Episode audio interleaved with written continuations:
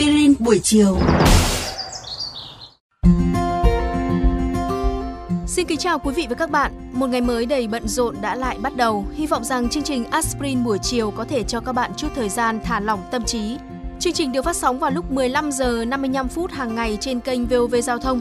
Và chúng tôi không chỉ muốn chia sẻ với những thính giả các thông tin lý thú, mà còn muốn trở thành liều thuốc tinh thần giúp các bạn xả hơi giữa một ngày làm việc vất vả. Thời tiết nắng nóng cùng với việc sử dụng điều hòa nhiệt độ liên tục sẽ rất dễ khiến chúng ta gặp vấn đề về sức khỏe, đặc biệt là với những ai thường xuyên phải di chuyển giữa hai môi trường nóng lạnh. Vậy nên là nếu cảm thấy bị đau họng hay là có triệu chứng cảm lạnh thì hãy pha ngay cho mình một tách trà mật ong thật là nóng các bạn nhé.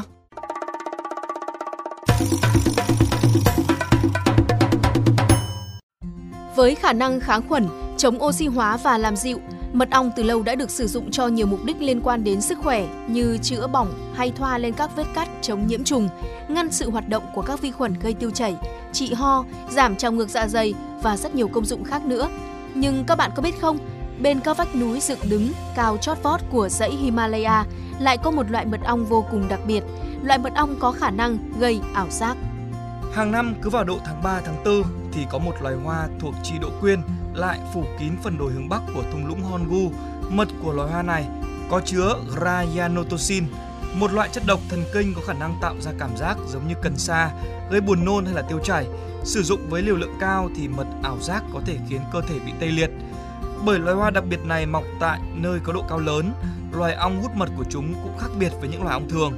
Những chú ong mang tên là ong mật khổng lồ ấy sở hữu chiều dài lên tới 3 cm, trong khi ong mật châu Á thường chỉ dài từ 0,9 cm cho đến 1,9 cm mà thôi. Không chỉ có kích thước ấn tượng, tổ của loài ong mật khổng lồ cũng khiến người ta phải choáng váng. Chúng lơ lửng bên vách đá, cách mặt đất khoảng 90 m. Những tổ ong hình bán nguyệt vàng ươm có bề ngang dài gần 1m8, dường như là những mục tiêu bất khả xâm phạm.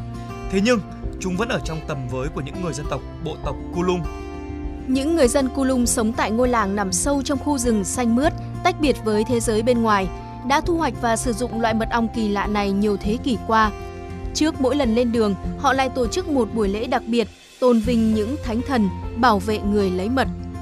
Một con gà sẽ bị chặt đầu để tế thần linh, một quả trứng sống sẽ được đập vỡ để hé lộ tiên đoán về sự thành bại của chuyến đi.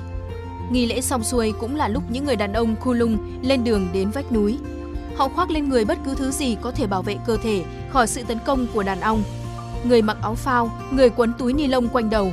Nhưng những vết châm điếng người không phải là mối nguy hiểm khủng khiếp nhất mà họ phải đối mặt.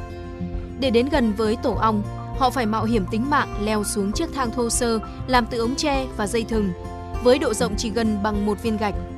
Đung đưa trên thang, người lấy mật chính cầm theo một cây tre dài đã vót nhọn đầu, hai người khác có nhiệm vụ đứng dưới mặt đất và hun lửa. Sau khi lũ ong bị hun khói lùa ra khỏi tổ, người ta sẽ dùng những cây tre vót nhọn ấy để cắt nhỏ tổ ong, cho chúng rơi xuống những chiếc giỏ được thả từ trên vách núi xuống, lơ lửng ngay bên dưới. Công việc nguy hiểm này tuy là truyền thống lâu đời của dân tộc Kulum, nhưng cũng là thứ đã cướp đi sinh mạng của rất nhiều người.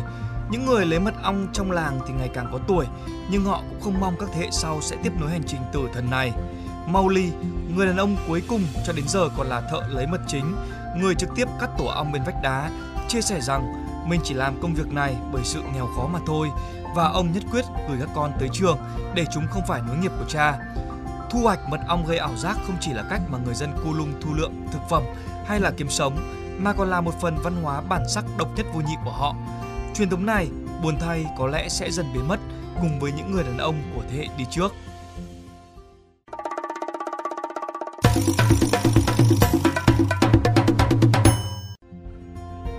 Bạn nghĩ sao về chủ đề lần này của chương trình Aspirin buổi chiều?